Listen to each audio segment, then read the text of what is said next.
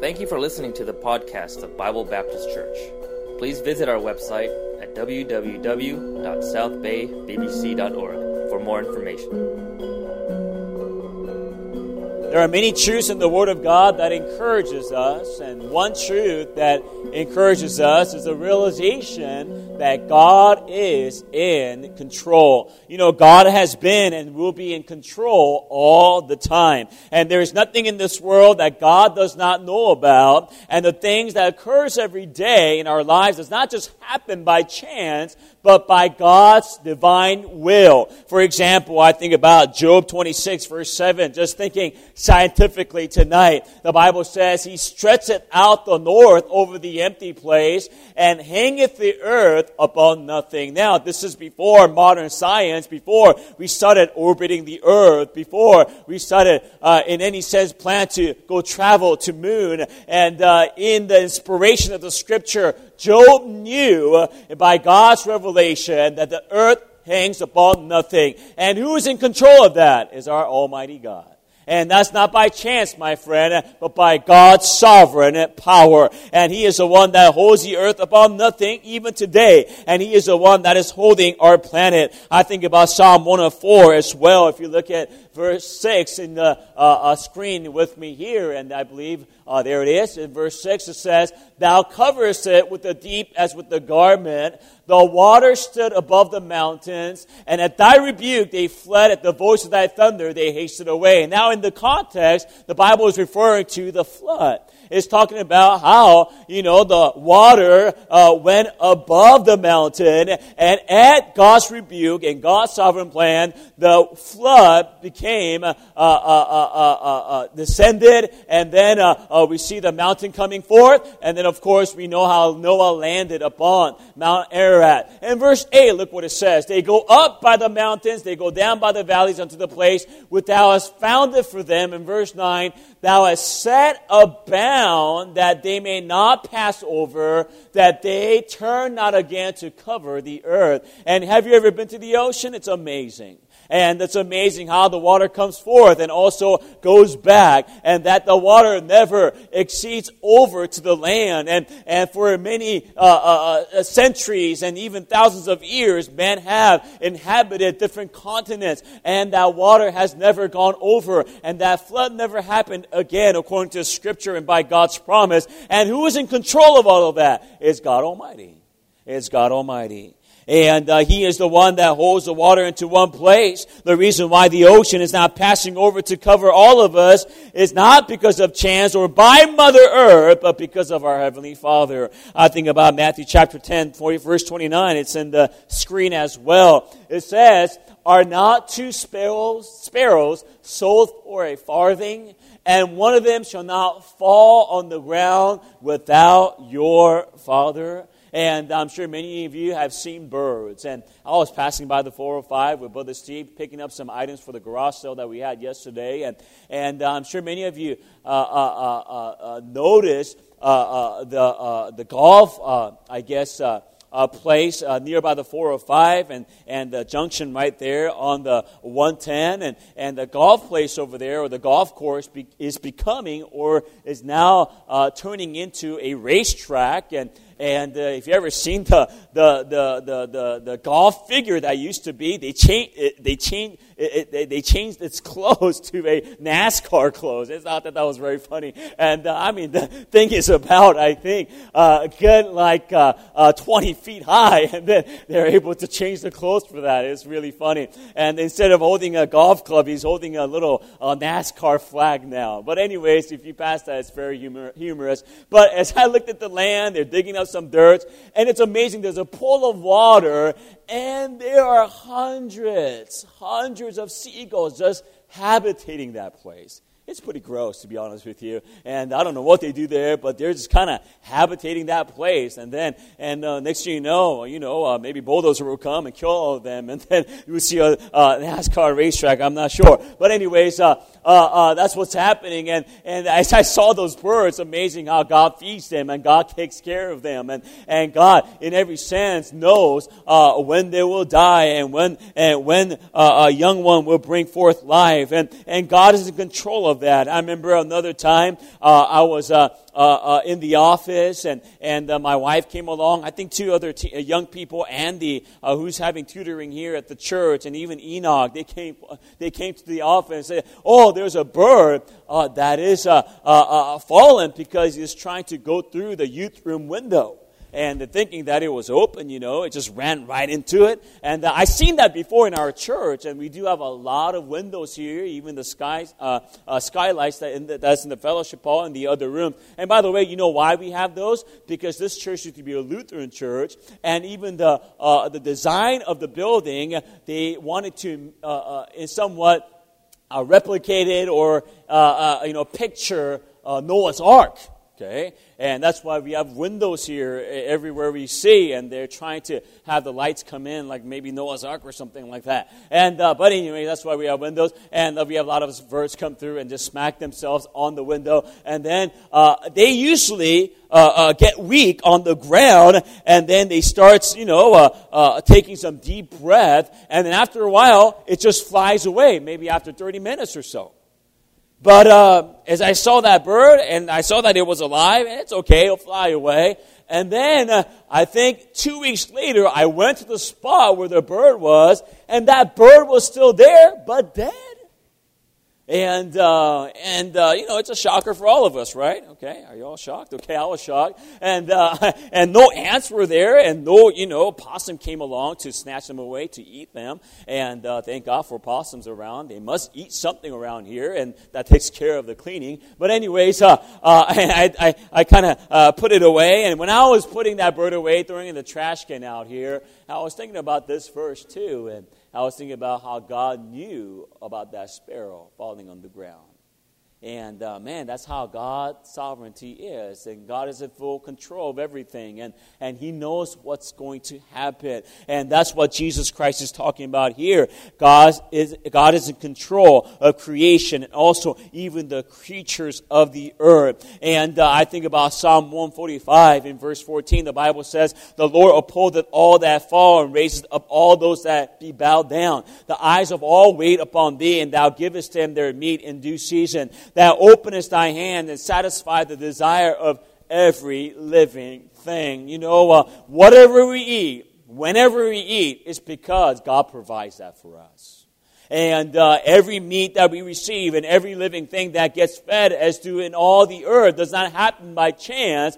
God is the one who is in control. I'm simply saying, with all the scripture I just shared just a moment ago, that our God up in heaven knows what He is doing, and He is Almighty that manages and directs everything in this life. And as we read just a moment ago, I read to you again in Romans chapter 8, verse 28. And we know that all all things work together for good to them that love God. By this verse, we know that all things work together for how?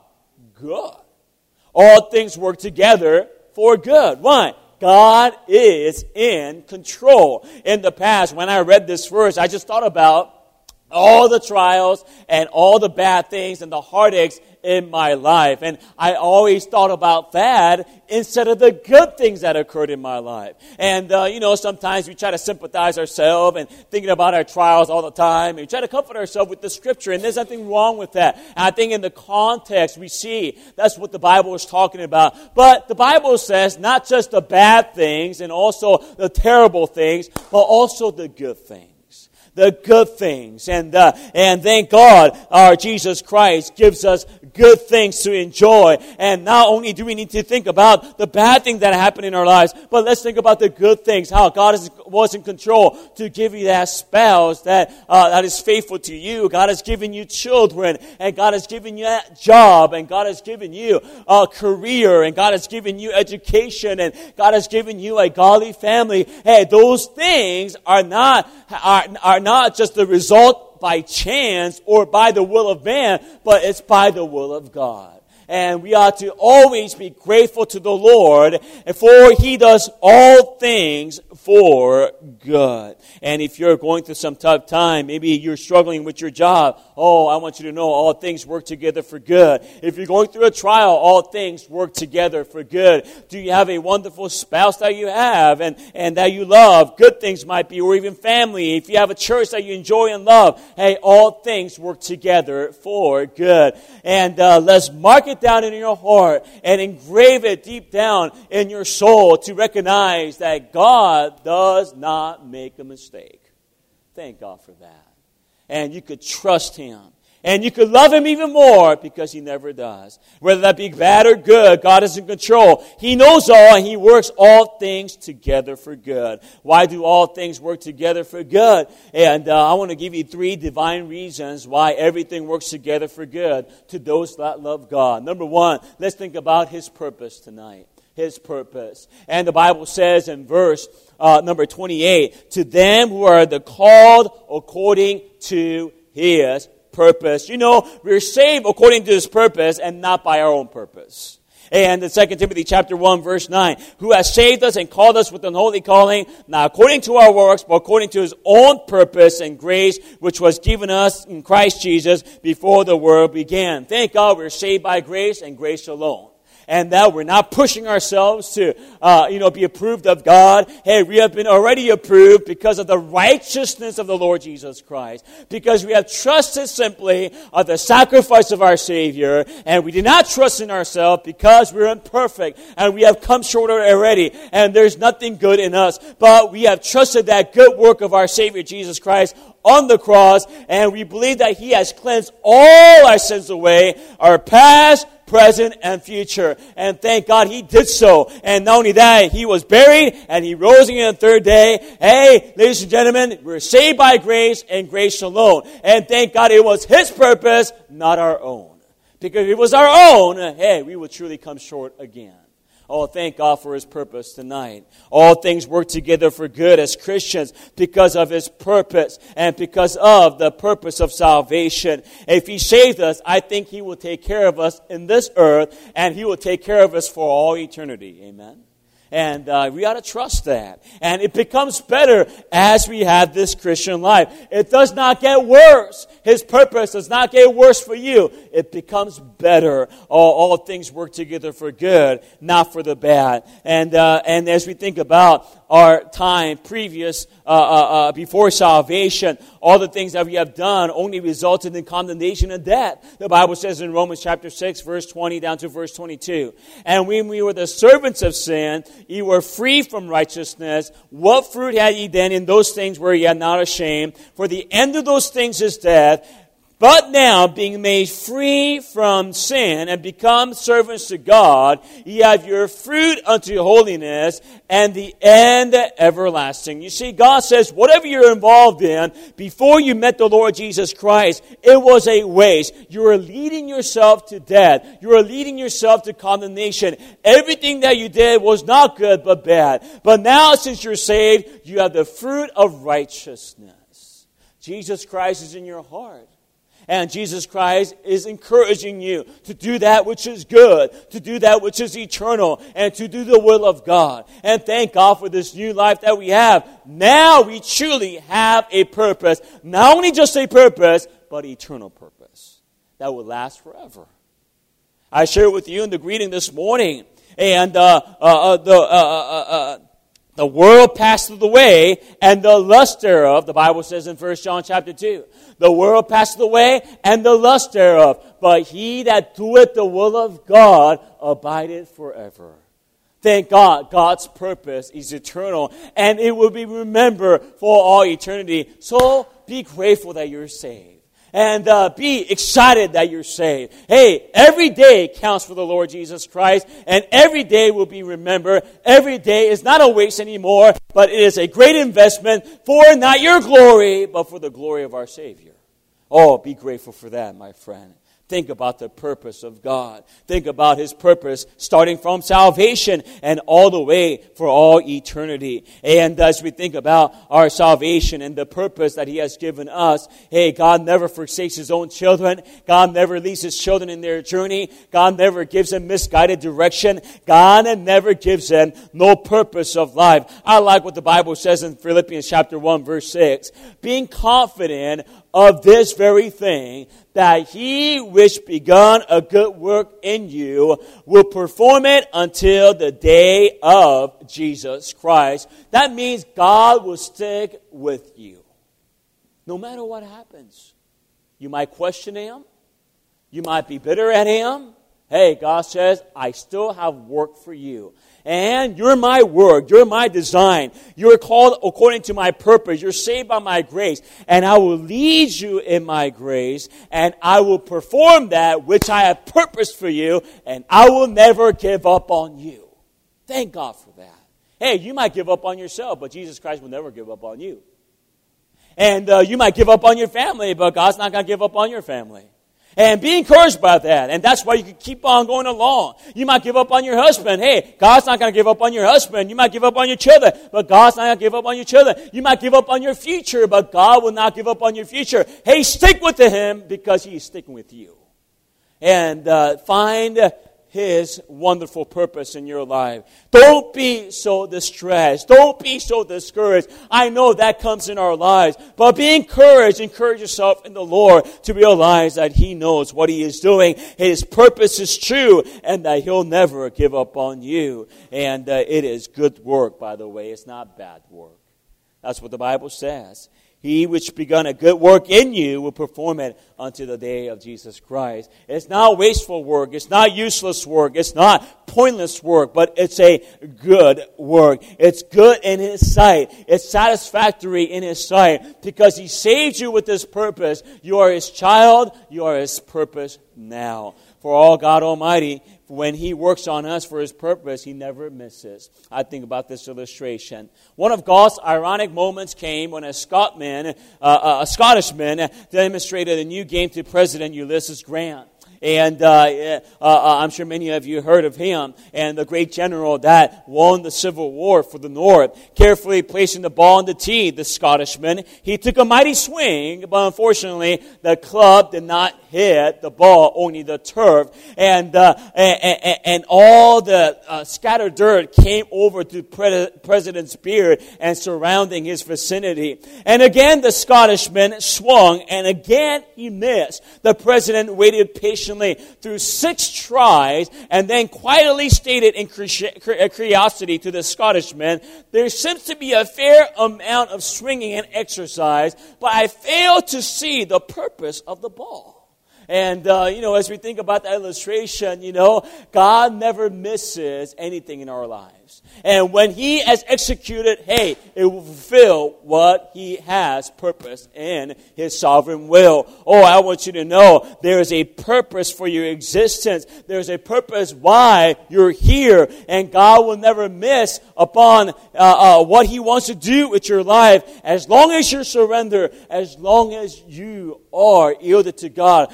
Believe that you feel the fulfillment and knowing that God is doing something great. And uh, are you discouraged today? Think of His purpose. Are you disappointed about your life? Think about His purpose. Are you having a even a great time in your life? You're joyous. Hey, don't pat yourself on the back. Think about His purpose. And if everything's going well in your family life, realize it's because of His purpose. Oh, think about the bad. Think about the good. But realize that all things work together for good, not because of our purpose, because of His purpose. Not only that, not only second uh, purpose, but we have this predestination. Predestination. The Bible says, For whom He did foreknow, He also did predestinate to be comforted, com- uh, comforted to the image of His Son. Why do all things work together for good? Not only because of His purpose, because of His predestination.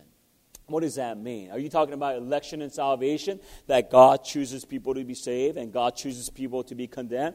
No, I don't believe that from the scripture at all. And I heard about uh, how uh, some people could be so confused and, and it could bring great division in Christianity. And a story is told of a group of theologians who were discussing the tension between predestination and free will.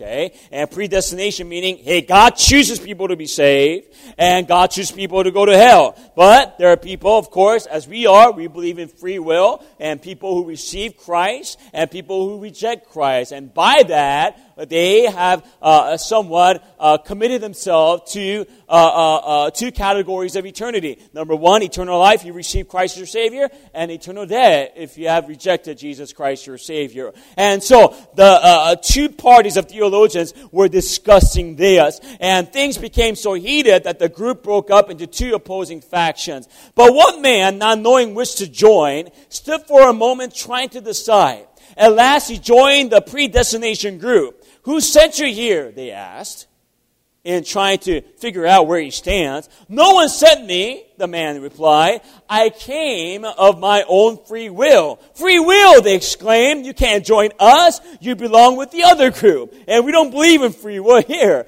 And then so he followed their orders and went to the other, uh, uh, uh, I guess, other group. And there's someone asked, when did you decide to join us? The young man replied, well, I didn't really decide. I was sent here. Sent here, they shouted. You can't join us unless you have decided by your own free will. And so the man was very confused and whether know predestination or free will, what group to belong in. And I'm just simply saying tonight, predestination uh, could, could truly be confusing if you explain it the wrong way. But I believe biblically it's not referring to God's choice of salvation, but God's choice of sanctification and the result of salvation. If you go to the next slide, let's look at the scripture. It says in verse 3 Blessed be the God and Father of our Lord Jesus Christ, who have blessed us with all spiritual blessings in heavenly places in Christ Jesus. So, who is he writing right now to? He's writing to Christians, isn't he? And he is referring to not the process of salvation, but the result of salvation, right? Okay, if you go to the next one. According as he had chosen us in him before the foundation of the world. And that's where people try to mix you up, thinking God has chosen you and God has chosen you. And uh, God has separated these two groups. And uh, it was God's choice. And, and that's why you're saved, and that's why some people are not. And but if you got to look further on in the context, that we should be what? Holy and without blame before Him in love. Okay? God chose us so that we could be what? Holy and without blame and before him in love. If you go to the next one.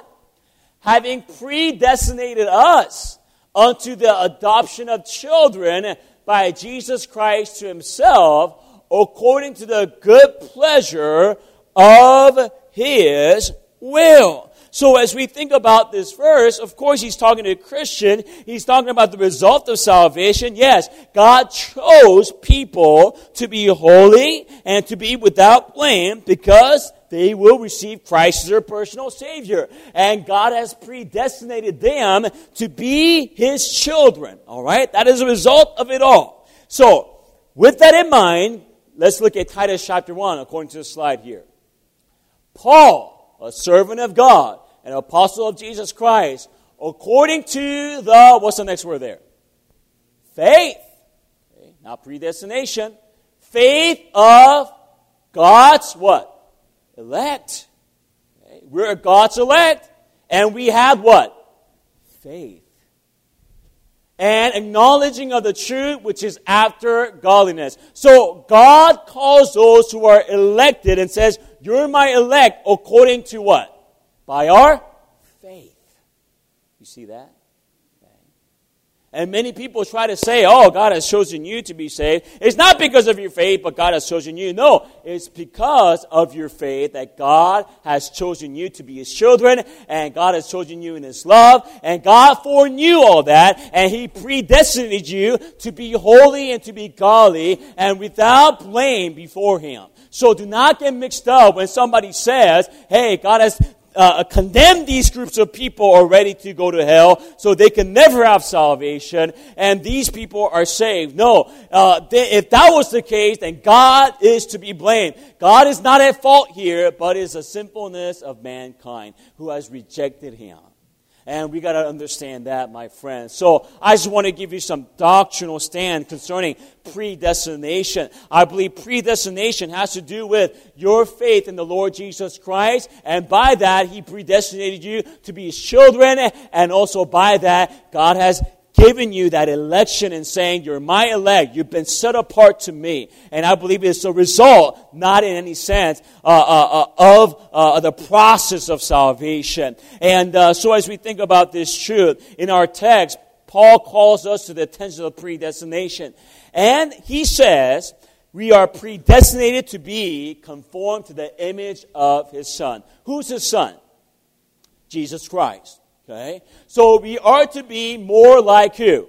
Jesus. That's what the Bible says there. And we are predestinated. God before the foundation of the world, hey, these people would trust me as my as as, as their personal savior, and they're going to be God's elect. And not only that, in this process of sanctification, this process of being my child, being my children, they will be more like Jesus Christ. And they need to be staying away from the world. They need to be more like Jesus Christ, and that that's what predestination mean in the context here. So, and I hope you don't get sick of our motto of our church, more like Jesus. Let's say it together. More like Jesus. I hope you don't get sick about that. And I hope that challenges you every time you read that. And every time you read, and you, and you, always quote it in your heart as well. I know I have covered this ground many times, but our pastor's heart, our senior pastor's heart, and this is my heart as well. Every time we see that motto up there, I need to question myself. I hope I'm thinking like him.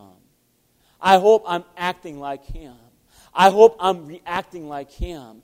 I hope I'm loving like Jesus. I hope I am in every sense of perceiving the world like Jesus. I hope I am separated like Jesus. I hope I am talking like Jesus. And I hope I am faithful like Jesus. You see, the greatest goal is not found in the church house, but I believe is the greatest goal is found up there in beholding our Savior, Jesus Christ. And let us make sure we see that focal point. You know what Christians are doing when things happen in their lives is that they're not conforming to the image of Jesus, they're conforming to the image of the world. I, I want to encourage you, no matter what happens, realize that God has given you that cycle of trial, God has given you that cycle of joy and also even time of rejoicing so that you could be more like Jesus Christ.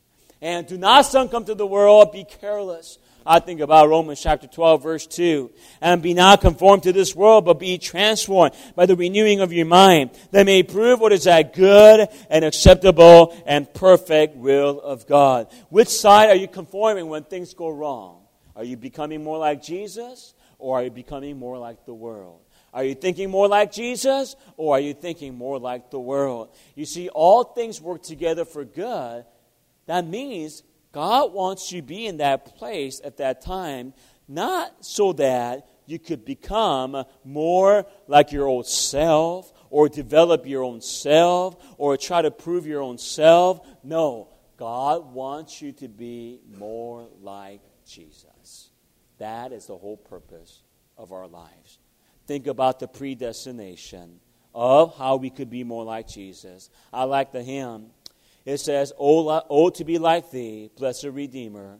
This is my constant prayer. Gladly I'll forfeit all earth treasures. Jesus, thy perfect likeness to wear. Oh, to be like thee. Oh, to be like thee, blessed Redeemer, pure as thou art. Come in thy sweetness, come in thy fullness, stamp thine own image deep in my heart. How deep do you want the image of Jesus Christ in your heart? I think some Christians want it shallow. They don't want it truly deep. They want to just somewhat have it on the surface, but not truly deep down in our hearts. And uh, by the way, it really shows when you're going through trials, when you're in the dark. You see, the light is shining more when it is in darkness. And ladies and gentlemen, when you go through some dark time, hey, the testimony of the Lord Jesus Christ, the image of the Lord Jesus Christ, shine more. I hope it does that. And may you not shun it because you're ashamed of Him. May you not shun it because, in every sense, you want to be more like the world. I like what David wrote in the inspiration of the Holy Spirit. He says in Psalm 17, verse 15, As for me, I will behold thy face in righteousness. I shall be satisfied when I awake with thy what? Likeness. David said, I am not satisfied. Uh, with all the things I have received on this earth, I'll be truly satisfied when I am like him. And ladies and gentlemen, that is the greatest satisfaction of all. That's the greatest testimony that you could live for your children and for your grandchildren and for all your family and for your friends. That man of God, that woman of God was more like Jesus. And uh, it was, they were conforming to be more like our Savior. And that is the greatest testimony of all. So, with that in mind, not only predestination, but lastly, let's think about his provision. Verse 31 down to verse 32. What shall we then say to these things? If God be for us, who can be against us? He that spared not his own son, but delivered him up for us all, how shall he not with him also freely give us all things? If God be for us, who can be against us? I love verse 32. If God gave up his son to be on the cross for you, then why can he freely give you all things? If Christ was scourged for your salvation, think about that. If Christ was spit upon and mocked for your salvation, if Christ was nailed on the cross for your salvation, if Christ hung on the cross for those grueling hours for your salvation, why can He freely give you? Why can't He freely give you all things to solve your problems, to meet your needs, to take care of your finances, and keep going in the grace that He provides? And when the truly tough gets going, you can keep on going in the grace. I just want to encourage you tonight. No matter what problem or trial that you might have today, no matter uh, uh, uh, what complex uh, situation that you're in, hey, God is greater than all of that. He has called, overcome the world. Greater is He that is in you than He that is in the world. Oh, encourage yourself in the Lord that way. Think about His provision. If He has provided your salvation, He could provide your sanctification and holiness and godliness and righteousness. He could find uh, uh, the finances that you need. He could find the health that you need. He could find all those things. I'm not saying that you'll find it right away, but I believe with all my heart that God will give you the faith and also God will help you to encourage you to keep on going in this grace so that you could truly be more like Jesus than ever before. To stop blaming the Lord for what He has not not provided for you, start thanking the Lord in what He could do for you. Oh, let us make sure that we are not short sighted because of the problems that we have, but we see truly the long and the wide perspective in what He can do. Is God hand wax short? Yes or no? No. By the way, God is the one that asked the question concerning that to Moses. And God's hands is not waxed short. And uh, I believe God is up there this evening. He's saying, I don't get it. Why don't my children trust me? If they believe in me for eternal salvation, why don't they believe that their families could be helped and, and uh, their problems could be helped? I think God is scratching his head and thinking, why are my children, my children who choose to believe in me even though they didn't see me crucified, even they didn't see me, I, I rose again, and, and, the resurrected body. They didn't see all that. They choose to believe in me, but now they're struggling in their faith to keep going in this, in this journey because of some problems in this temporary life. I think about Matthew chapter 7. I think it's in the slide, is it? If it's not, that's okay. I'll read for you. And uh, what or what man is there of you whom he asked son bread, if his son asked bread, will he give him a stone? If he asks a fish, will he give him a serpent? If he then, being evil, know how to give good gifts and unto your children, how much more shall your Father, which is in heaven, give good things to them that ask him? And uh, the simple fact is, what Jesus Christ is saying is this. Uh, for example, uh, several years ago, when Annabelle was just Josiah's age, and and I was kind of working on my message. I think it was around 11 o'clock at night, and I don't know why Annabelle wasn't sleeping. And uh, but she came along to the kitchen. I was at the kitchen table working in the other apartment that I used to live in, and and she came with the bowl, and she says, "Raisins, raisins, raisins." And I said, You want raisins? And she said, Yes, I want raisins. She used to love raisins. I think she still loves raisins. And, uh, and, uh, and I went to the cupboard. Guess what? I gave her a fish. No, of course not. I gave her anchovies. No, uh, I gave her seaweed. No, I gave her rice. No, I gave her what? Raisins. I didn't give her a rock. hey, this looks like raisin. Here you go. And then maybe you could chew on that. And I didn't give her, uh, I, I, I, didn't give her anything else but raisins. Why? Because she honestly asked me for raisins. That's what she wanted. And that's the simple, uh, profound truth of it all. When you ask God for something, God's not going to give you anything else but for the thing that you asked in faith. By the way, it has to be in God's will. Amen. It has to be in God's timing too. So don't get frustrated when God doesn't answer your prayer by tomorrow. Maybe God wants to work in your heart. And by the way, Abraham did not get his son. Hey, God, it was God who told him, hey, I will give you a son. But it took, it took him 25 years to get a son. And, uh, and he had to wait.